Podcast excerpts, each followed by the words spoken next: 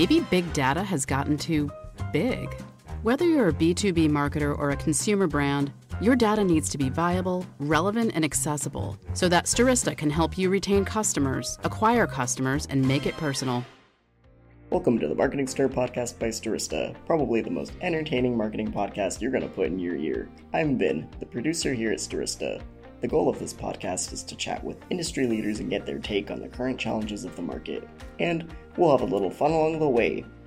In today's episode, Jonas Ng, Chief Operating Officer at Laurel Road, chats with AJ and Vincent about focusing on the needs of a particular target segment and how you can potentially grow interest in other products and services. Give it a listen. Ladies and gentlemen, welcome to another episode of Stirista's The Marketing Stir. I, of course, am your host, Vincent Pietrafesa, the Vice President of B2B Products and Partnerships here at Stirista, still Interim General Manager. It's not on my card yet, but I'm going to put it on. I have a story about business cards in a second that I'll get to, and I'm going to bring up my co-host about it. I have a bone to pick with him over business cards. But ladies and gentlemen, it's great to be here. Before we get started, let's just talk about Stirista for like 3 seconds. That's all. Well, a little longer than 3 seconds, but that's it. We don't get into advertising here, but just so you know who we are. Stirista, we are a marketing technology company. We own our own business-to-business data, our own business-to-consumer data. We help companies access that data through our technology. We have our own email sending. We have our own DSP. We can help you get new customers. Who doesn't want that? People want that. Email me, vincent@stirista.com. That is how confident I am. I just gave you my email address. And boy, do you use it. You certainly do.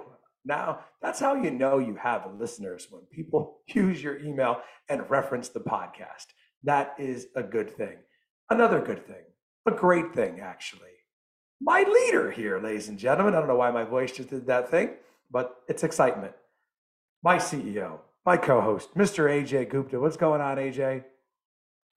Hey, Vincent. Doing pretty good here. Just recovering from my bourbon trail and my birthday vineyard drinking, so my body can barely handle alcohol right now, is what I'll say. I know you had a great birthday. Shout out, happy birthday to AJ. It was a couple of days ago. Is this the 12th to 29th birthday? Is that it? Is that how you're billing it these days? Yeah, 28 was getting a little suspicious, so I started saying 29. Yeah. Right in the border of just, I'm still fun. Are you though? But yes, it's, I'm sorry I missed that trip. It seemed like a lot of fun, but yes, another birthday. Doing a lot of great things there at Stirista.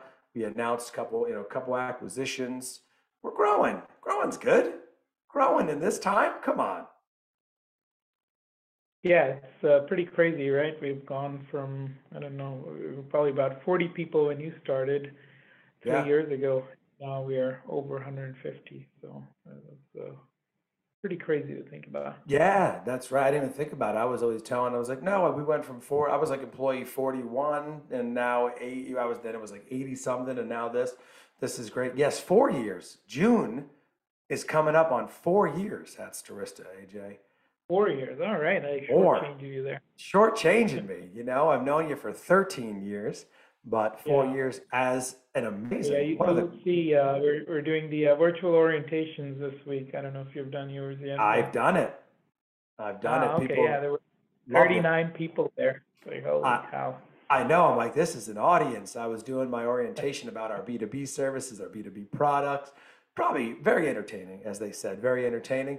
But yes, 4 years ago in June, AJ made one of the greatest decisions of his entire life, and that is to bring on yours truly. And, he regrets it ever since. He regrets it ever since. But what I admire most about you is your humility. Yeah, people say that about me a lot, but it's great. So the bone to pick, right? We're at conferences now. People are back. Business cards, they should be back. I gave a few people my business card. You would have thought, Marketing Stir audience, that, I pulled out something like a stink bomb or something. And people, AJ was like, what are you doing giving out your, I was like, business cards, they still exist. Why not? Give a card. Come on. I encourage everyone to keep printers in business, get them, get a card. But yeah, it was I think, crazy of me. I think you have brought back an old tradition. I told the sales team they can have business cards again. Yeah. Nice. I love it. I still have a lot of them. I haven't run out and put my interim general manager title on there yet, but it's happening. I'm going to give out a lot of cards and we're going to get that on there. But enough about that, AJ. All the great stuff we're doing at Stirista. A great guest. We have great guests. I really enjoyed talking to this guest. I met him before, not in person. We're going to change that. But very interesting story, very interesting things that they're doing there. Ladies and gentlemen, a warm welcome. Jonas Ng, he is the Chief Operating Officer at Laurel Road. Jonas Ng, what's going on, Jonas? Hey, Vincent, how are you? Doing great. It is, we will change that. We will meet in person. Sounds great. I haven't met a ton of the guests that we have on here, but when we do, it's great. We have fun. We already shared time of our life, right? Not the time of your life. I'm sure this is not the time of your life, but we shared some time in our life. But Jonas, it's good to have you here. Jonas, tell us about, so Laurel Road, people might have heard of it, but talk to us about Laurel Road, backstory. People may know who it's connected to. So I'd love to hear that. Sure. Well, first off, Vincent and AJ, thank you so much for having me. I think that the podcasts that you guys are producing have been fantastic. So I really appreciate you having me on board, and I'm excited about the discussion. And before I answer your question, I'll give you a funny anecdotal comment about your business card mention. But my email inbox is so overloaded. I have voicemails that I haven't listened to for weeks now. And with a bit of perverse and historical irony, if you actually want to get a hold of me, the way to maybe capture my attention is to give me something physically, right? To hand me something, to mail me something, because it's really hard to break through an email these days. But an actual hand-delivered card of some sort or a letter of some sort, that's so fascinating, yeah. But it's actually a way to stand out at this point, certainly to get my attention. I love it. You heard it here, AJ. Yeah, you're actually another person said that too, Jonas. Thank you for backing me up there. Yeah, it sounds like you guys are incubating a business card printing business on the side, but we'll plug it. We'll plug you. But I'll answer your question, really quickly. My name is Jonas Ng, and I serve as the COO for Laurel Road, which is a division of KeyBank. So I think some of your listeners might be familiar with KeyBank. KeyBank is a regional bank here in the United States. We have a branch presence in 17 states throughout the industrial north, the Midwest, a little bit of the Northeast, and then all the way out to the Pacific Northwest and then the West. And so 4 years ago, KeyBank actually acquired a fintech out of New York called Laurel Road. And Laurel Road was actually a small business, a fintech that was catering to medical professionals and was focused on student lending in particular. These were two things that KeyBank was very, very much interested, very much aligned to KeyBank's strategy. Number one, it was focused on healthcare professionals, which was tantamount or a core of what we were trying to do. And number two, it was an entry into the student loan business, which was a lending business that we very much wanted to enter. A couple of interesting things, actually, as an anecdotal sidebar, but with the acquisition of Laurel Road, Vincent, KeyBank's executive team actually embarked on a small social experiment, if you will. So unlike the previous acquisitions that KeyBank had made, he decided to leave most of Laurel Road intact. So usually in the past, after an acquisition, most of those individual components would be divided up and then reorganized under the corporate flagship. So think marketing or technology or operations. With this particular acquisition, we chose to do some things differently because historically, the breaking up of the acquisition would effectively kind of dissolve whatever made them special in the first place, right? Whatever made them attractive to buy, from the get-go. So with Laurel Road, we intentionally chose to leave things intact. Everything that touches the customer or the customer experience, such as branding or marketing or pricing or engineering and user experience and so on, those are all still organized under Laurel Road. So about a year ago, I had been with KeyBank for 4 years. I was asked to join the Laurel Road leadership team to lead operations, credit and underwriting, customer service, risk management, quality control, sales, servicing, things of that nature. And Jonas, talk to us about how you've always kind of been connected to the banking industry, right? You know, like you said now, Laurel Road, KeyBank, before that was Nationwide, right? And what drew you to that? How did you kind of get involved in it? Yeah, that's a great question. I think if you had asked the previous, high school or college version of myself, I'm not entirely sure I would have said that I would have spent the next 25 to 30 years in banking. I think I kind of stumbled into it after college, or maybe the last years of college. There was a credit card company that had this great rotation program where you got to see like the entire business over the course of a year to two. And I'll speak very frankly, Vincent, I really didn't know what I wanted to do with my life. And I thought that, kind of seeing all these different rotations, seeing how an entire business ran might actually give me a sense as to like what I might want to choose for, my career path. I will say that seeing all those different rotations, it absolutely showed me what I didn't want to do. And over the course of the next couple of years, every opportunity, every job that I took, it would open up a new door, right? So maybe I was working with you and you and I were working on something in marketing together. So it opened up some marketing avenues, or we might do things in credit or in fraud. So every opportunity kind of just led to the next step and then the next step after that. So I guess the reality is I'm not a whole lot different than how I was when I was a college senior. I probably still don't really know what I want to do with my life. Jonas, what are some of the challenges that you face as a chief operating officer, and how are you able to overcome them? Yeah, AJ, I think it's a great question. And my guess is a lot of your listeners are probably going to have very, very similar stories or similar experiences and so on. The number one hardest thing that we are tackling at Laurel Road is responding to a changing dynamic in the marketplace or in our business. In the banking world, again, a lot of your listeners are probably dealing with this, but rates, interest rates have risen faster and higher than I've ever personally seen in my entire lifetime. And we're just coming out of a pandemic that lasted a couple of years. I had never seen this before. I would imagine many of your listeners haven't either, but we were locked in our houses for months, right? Well, the rate changes and the macroeconomic changes have fundamentally shifted a lot of the things that we do in banking generally, what we're doing in lending, what we're doing at Laurel Road, and what we're seeing with our target customer base.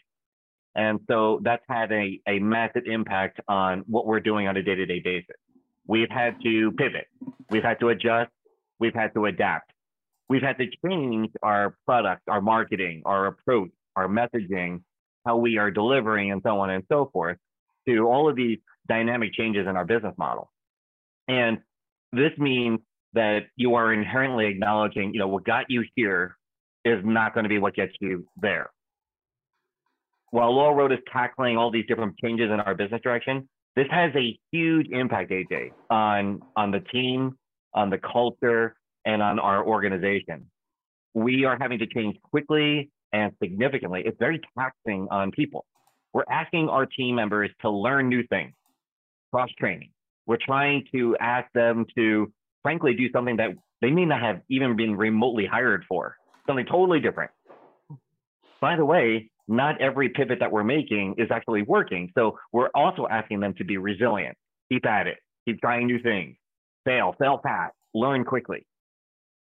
It really reminds me, or it probably reminds a lot of your listeners that as leaders, as one of the leaders of the Laurel Road business, my job is to find more and more ways to keep our people engaged, to keep them energized while we go through this massive amount of disruption.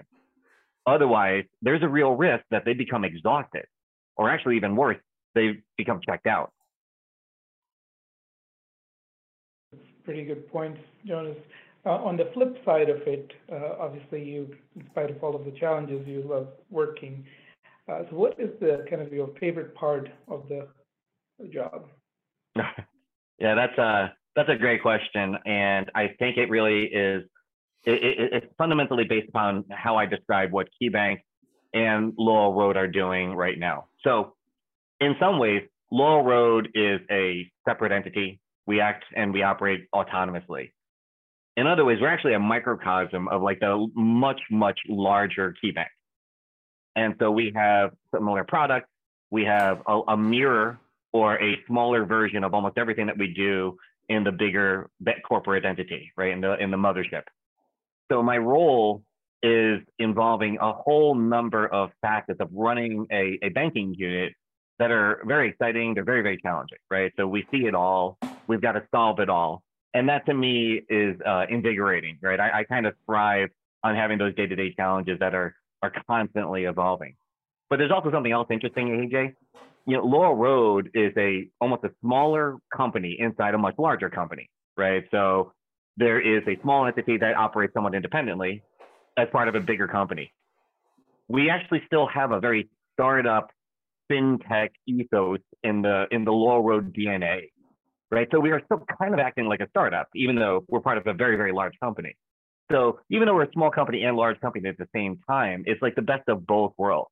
So on the one hand, if you think about KeyBank, we have a balance sheet, we have capital, we have a customer base, we have deep experience and expertise, we have things like employee development and a strong HR support of our employee base. That comes from the larger company, right? That's also infused with the startup part of like the Laurel Road side of things, where we can be dynamic, we can be nimble, we can move quickly, we can try new things. We're oftentimes the testing ground for new innovation or new capabilities that show promise for the broader KeyBank.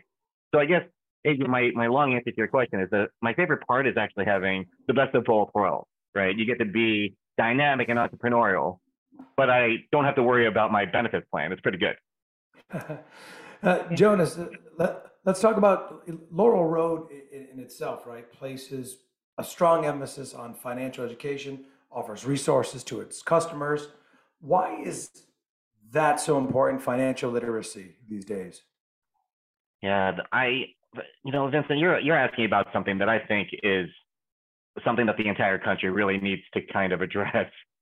So our KeyBank, our mission at KeyBank is to empower our clients and our communities and our employees to thrive.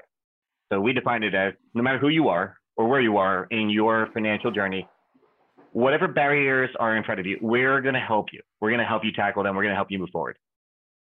The problem is that both financial education and financial literacy are tantamount to people thriving. In order to achieve wellness, you really need to have a good understanding, a good mastery of just the basics of money, the basics of finance. This is actually just 2 weeks ago. Some of your listeners might have seen this, but CNBC was reporting that 3 out of 4 Americans, it was 77%. 77% of Americans actually report feeling anxious about their financial situation. And the financial worries that Americans have, they span a whole range of issues. It could be about saving and retirement. It could be about paying for college or a kid's education. It could be about buying a house or, you know, maybe for Vincent and you and AJ, I mean, buying a boat or buying multiple boats, right? Mm-hmm. The anxiety comes from a variety of different things, right? In fact, actually, a few years back, the Federal Reserve does a survey. They asked 5 basic questions of tens of thousands of Americans, and at the time, 2 out of 3 Americans got 3 out of them wrong. They didn't get more than 2 questions right. And these are basic questions. There are basic questions about financial literacy, things like interest rates, compounding interest, the impact of inflation, the cost of a loan when it over the life of that loan, and also diversification, just like a basic concept around diversification. 3/5 of Americans couldn't answer those questions. So we feel like KeyBank, I mean, the first task or the first step in tackling these very, very stressful topics is just starting with awareness, right? Just basic foundational education. You've got to understand the fundamentals of money and how it can lead you to your goals. Here's something else to think about. People's emotional and physical health are inextricably kind of intertwined with financial wellness. I'll put it a different way. Money stresses us all out, right? Actually, next to eating and communication problems, it's the #1 cause of divorce in this country, money problems. So we just frankly believe that when you have customers who, they understand the basics of money, it just relieves them of financial stress, money stress. And that's good for them. And when it's good for them, that's generally speaking good for us. It's good for business, right? So when you're financially well, you're doing business longer with KeyBank and Laurel Road. That's good for everybody. I definitely agree. But you guys even go beyond that, Jonas, beyond financial products, financial literacy, that education there. You're also helping customers with like career development resources.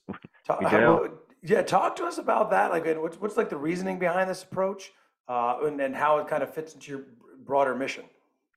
Yeah, I know it sounds a little strange. You're actually not the first person that's asked me about that. You know, like I say, you're lending, you're in banking. What are you doing about telling people about career development? Yeah, I think our answer to your question is Laurel Road actually has a submission from KeyBank's broader mission. Our mission at Laurel Road is to kind of give members financial peace of mind, right? It's the same concept. But healthcare professionals in particular, they have very, very unique challenges, right? So typically they have gone to many, many years of schooling and delayed gratification as they put themselves through school with doctors after med school. They're going into residency or internships or fellowships. So that's a solid, decade of education before you can actually start yielding and benefiting from the fruits of your education. Their lives are actually impacted by some pretty stressful demands. Think about it in the pandemic, Vincent. Their first line employees, they're right on the front line of this pandemic, of COVID. Their jobs are incredibly stressful. It wears on them, just the day-to-day stresses of, caring for people's health. Additionally, they have really been kind of delaying the start of their career fully 10 to 15 years after the rest of us, right? So they're kind of entering the workforce well after we have established ourselves.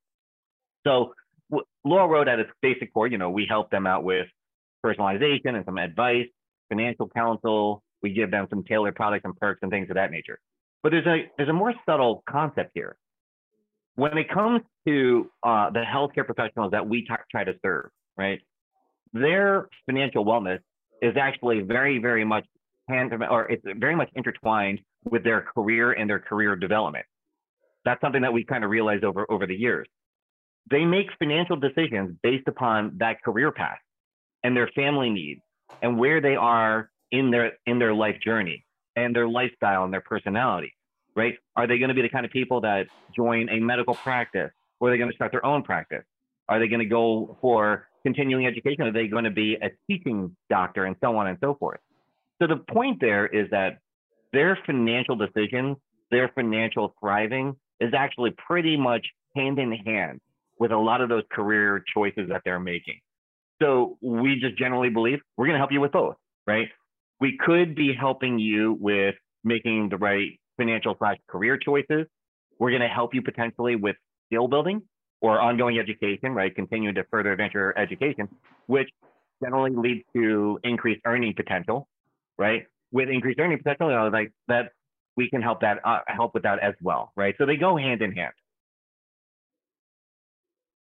Jonas, we don't always have guests from the financial sector, so I have to ask you this one. What is your advice for people considering refinancing their student loans or taking out a personal loan at this point? It's a good question, AJ. And let's just start out by saying it is a very complex world right now. And I might be a little bit older than some of your listeners. When I went to college, getting a student loan and then refinancing was pretty much like dictated to you, right? I went to college and they said, here's the lender, you get a loan from them.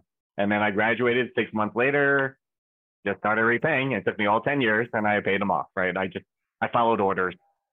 The ecosystem these days, it actually goes back to about 2010, is considerably different than when I went to college.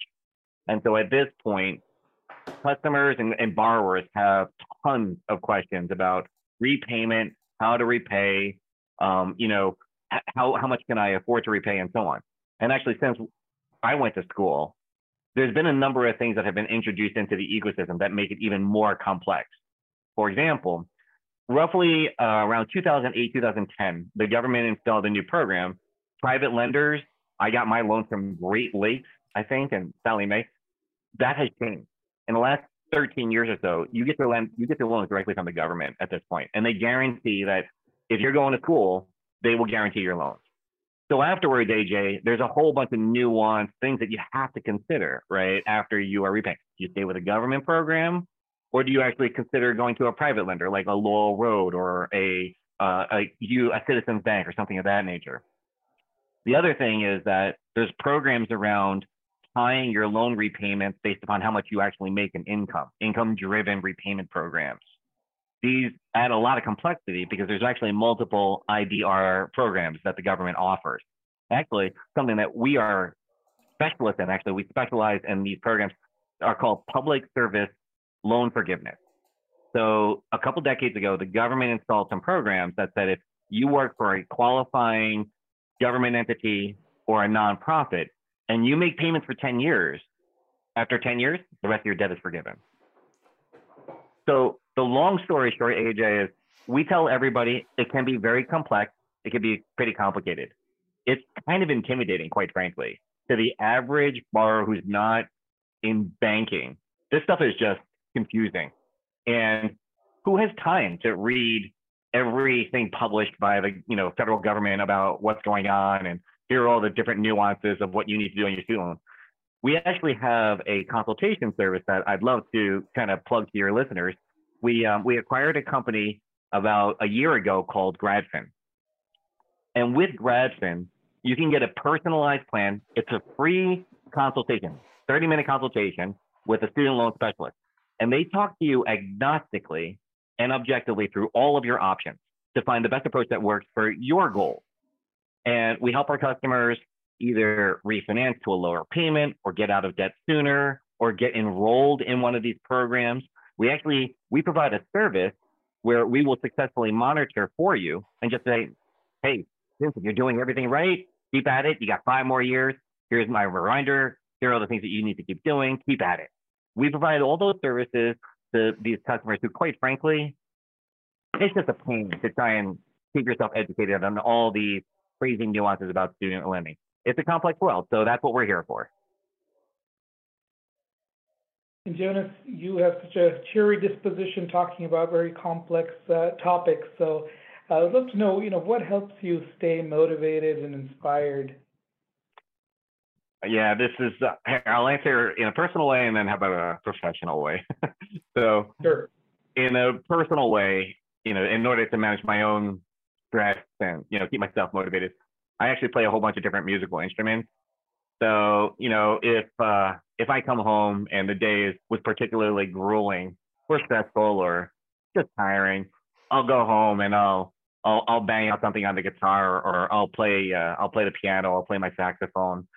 My wife actually will joke, you can kind of tell what kind of day I had by the music that I'm playing. So like if I'm just smashing down on my piano and I'm playing like angry rock and roll, you can kind of tell it was a frustrating day. Or if I'm playing a really melancholy piece of classical music, she kind of just knows to stay away. And she'll bring me a glass of wine, maybe some food, right? But she can kind of tell what my day has been.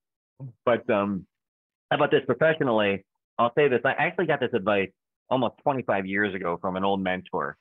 And it was when I was first starting out in my career. He suggested that at every stage of your career, at every stage of your life, frankly, you should surround yourself with your own board of directors, your own career advisors. He actually called it a circle of winners. So my friends and I, we did this. We called ourselves the circle of losers. But his message was you should try and have yourself, surrounded by people who will help keep your energy levels up, especially when things are tough, especially when times are very trying, because those are the folks that are there to, you know, spot you or to motivate you or to counsel you or to listen or to compel you, to drive you, to push you, right? Or to make fun of you, actually. I'm imagining if it's Victor, you know, he's going to definitely, or Vincent rather, he's going to definitely make fun of you, right? So, you know, in this day and age, especially when we're actually not even remote, we're not even interacting face to face. We're doing this over a Zoom call. It's good to kind of have those human interactions because those are what kind of drive your mojo, right? Those are the ones that are going to keep pushing your energy levels up higher. As an example, so here at KeyBank and at Laurel Road, there is a loose confederation of folks that I've met over the 5 years that I've been here that we try to maintain regular touch bases, sometimes as a group, sometimes individually. We call the group Team GSD.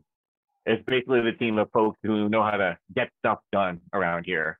And seeing them in action, you know, it can't help but just motivate you and drive you as well. Jonas, you saw me. I was pointing to myself. I'm like, yes, am I that guy for you, AJ?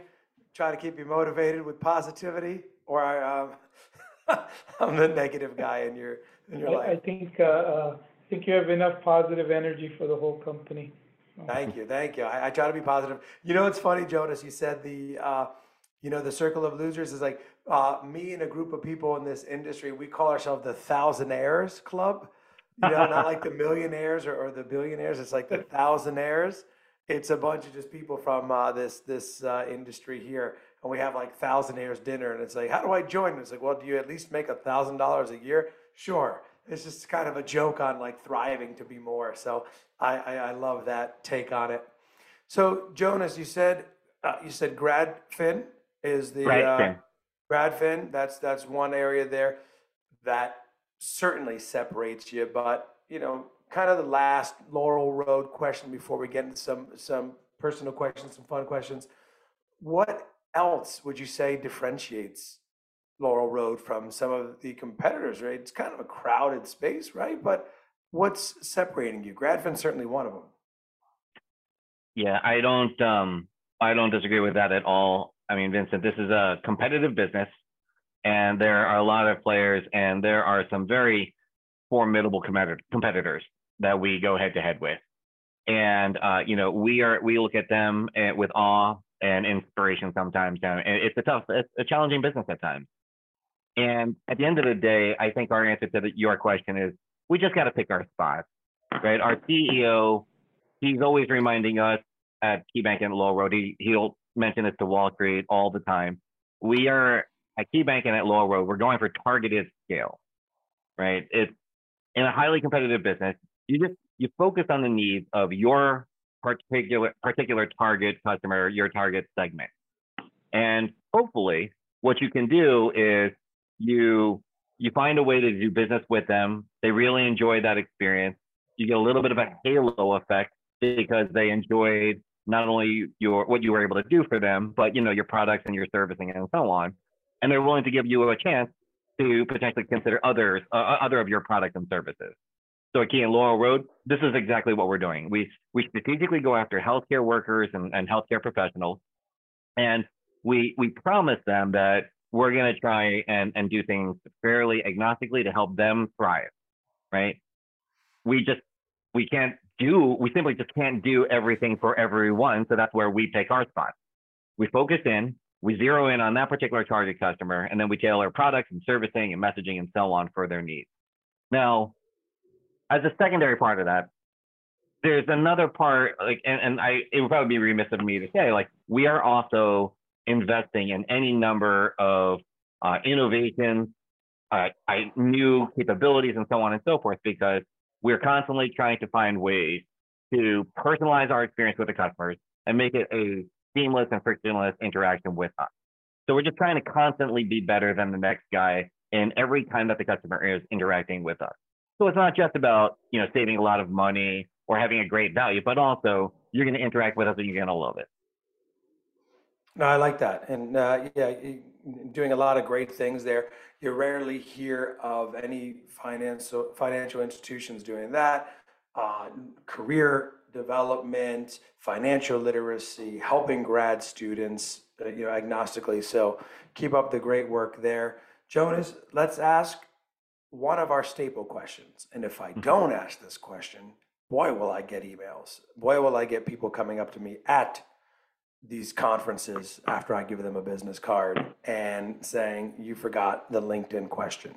We may already know the answer. Maybe it is sending you a physical piece of paper with a card, but LinkedIn, COO, Laurel Road, right? You're probably getting a lot of people soliciting you with emails via LinkedIn. What's a message that resonates with you? And which one, what is one that you just hate? Yeah, it's a great call out, because I think we all need to kind of acknowledge, I think a lot of your listeners are probably going to be nodding their heads. LinkedIn has become a very critical, very valuable tool when it comes to not just networking, right? Or having some of those connections, but also business development, partnerships, research development, things of that nature. And the reality is that I get LinkedIn requests, dozens a week. I think generally there's probably a few tips that I think a lot of LinkedIn experts would probably tell you. The first thing is that LinkedIn, by its definition, is trying to kind of really capitalize on the connections that are between us. I guess semantically, you might be like the 6 degrees of Kevin Bacon that all kind of link us all together, so to speak, in the professional world. Mm-hmm. And so I think the first tip that really anybody should probably remember or keep in the back of your mind is you should leverage the connections. That's what LinkedIn was designed to do. So a cold LinkedIn request or a cold invitation to connect is really going to be perceived as that, a cold one. If you combine it with some kind of affirmation or a reference of the way that we're connected, you could say, hey Jonas, this is Joe Smith. I'm buddies with Vincent. I think he did that podcast. It was great. Okay, you just made it personalized. If you don't say anything at all, I'm actually more inclined to ignore it. The second thing that I would probably say is that LinkedIn profiles, there's a lot of really great experts out there who can they can teach you how to really create a profile that is going to be self-explanatory, descriptive, really kind of get to the heart of what you or your company do.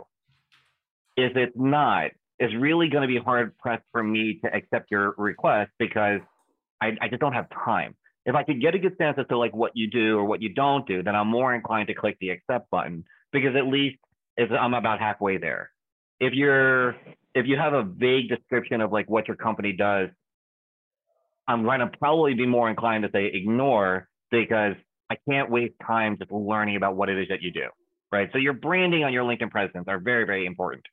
And then the last thing I would say is that at this point, the more that you are posting, the more content that you're producing, the more that I get a sense as to who you are as a person, right? So I may quickly scan through, say, AJ's profile, and I'll see what he's talking about, or I see who he's connected to, if we have any shared connections, if he's reacting to posts and so on.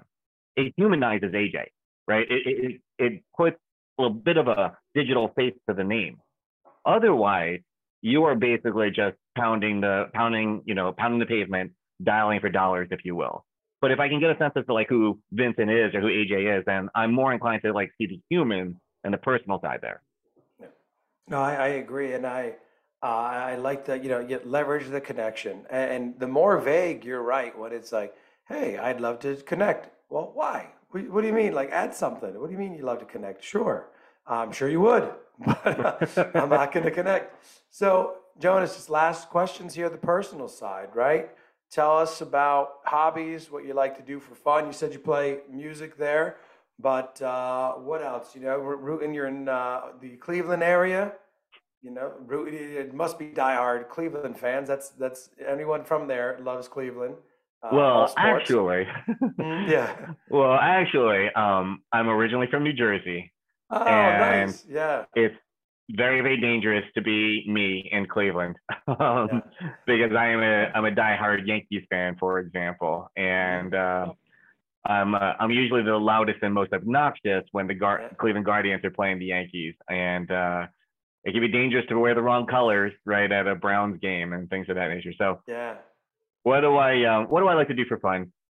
I mean, truthfully, I have two young sons, and most of my waking life is kind of anchored around really whatever the hell they want to do, right? So, I mean, of course, we like to travel, and of course, my wife and I, we're foodies, so we love trying new restaurants and things of that nature. But from a social perspective, you know, we're either hanging out with other families who have kids their age, or we're doing things that the kids want to do, whether it be going to the park or going to the trampoline zone or whatever. Yeah.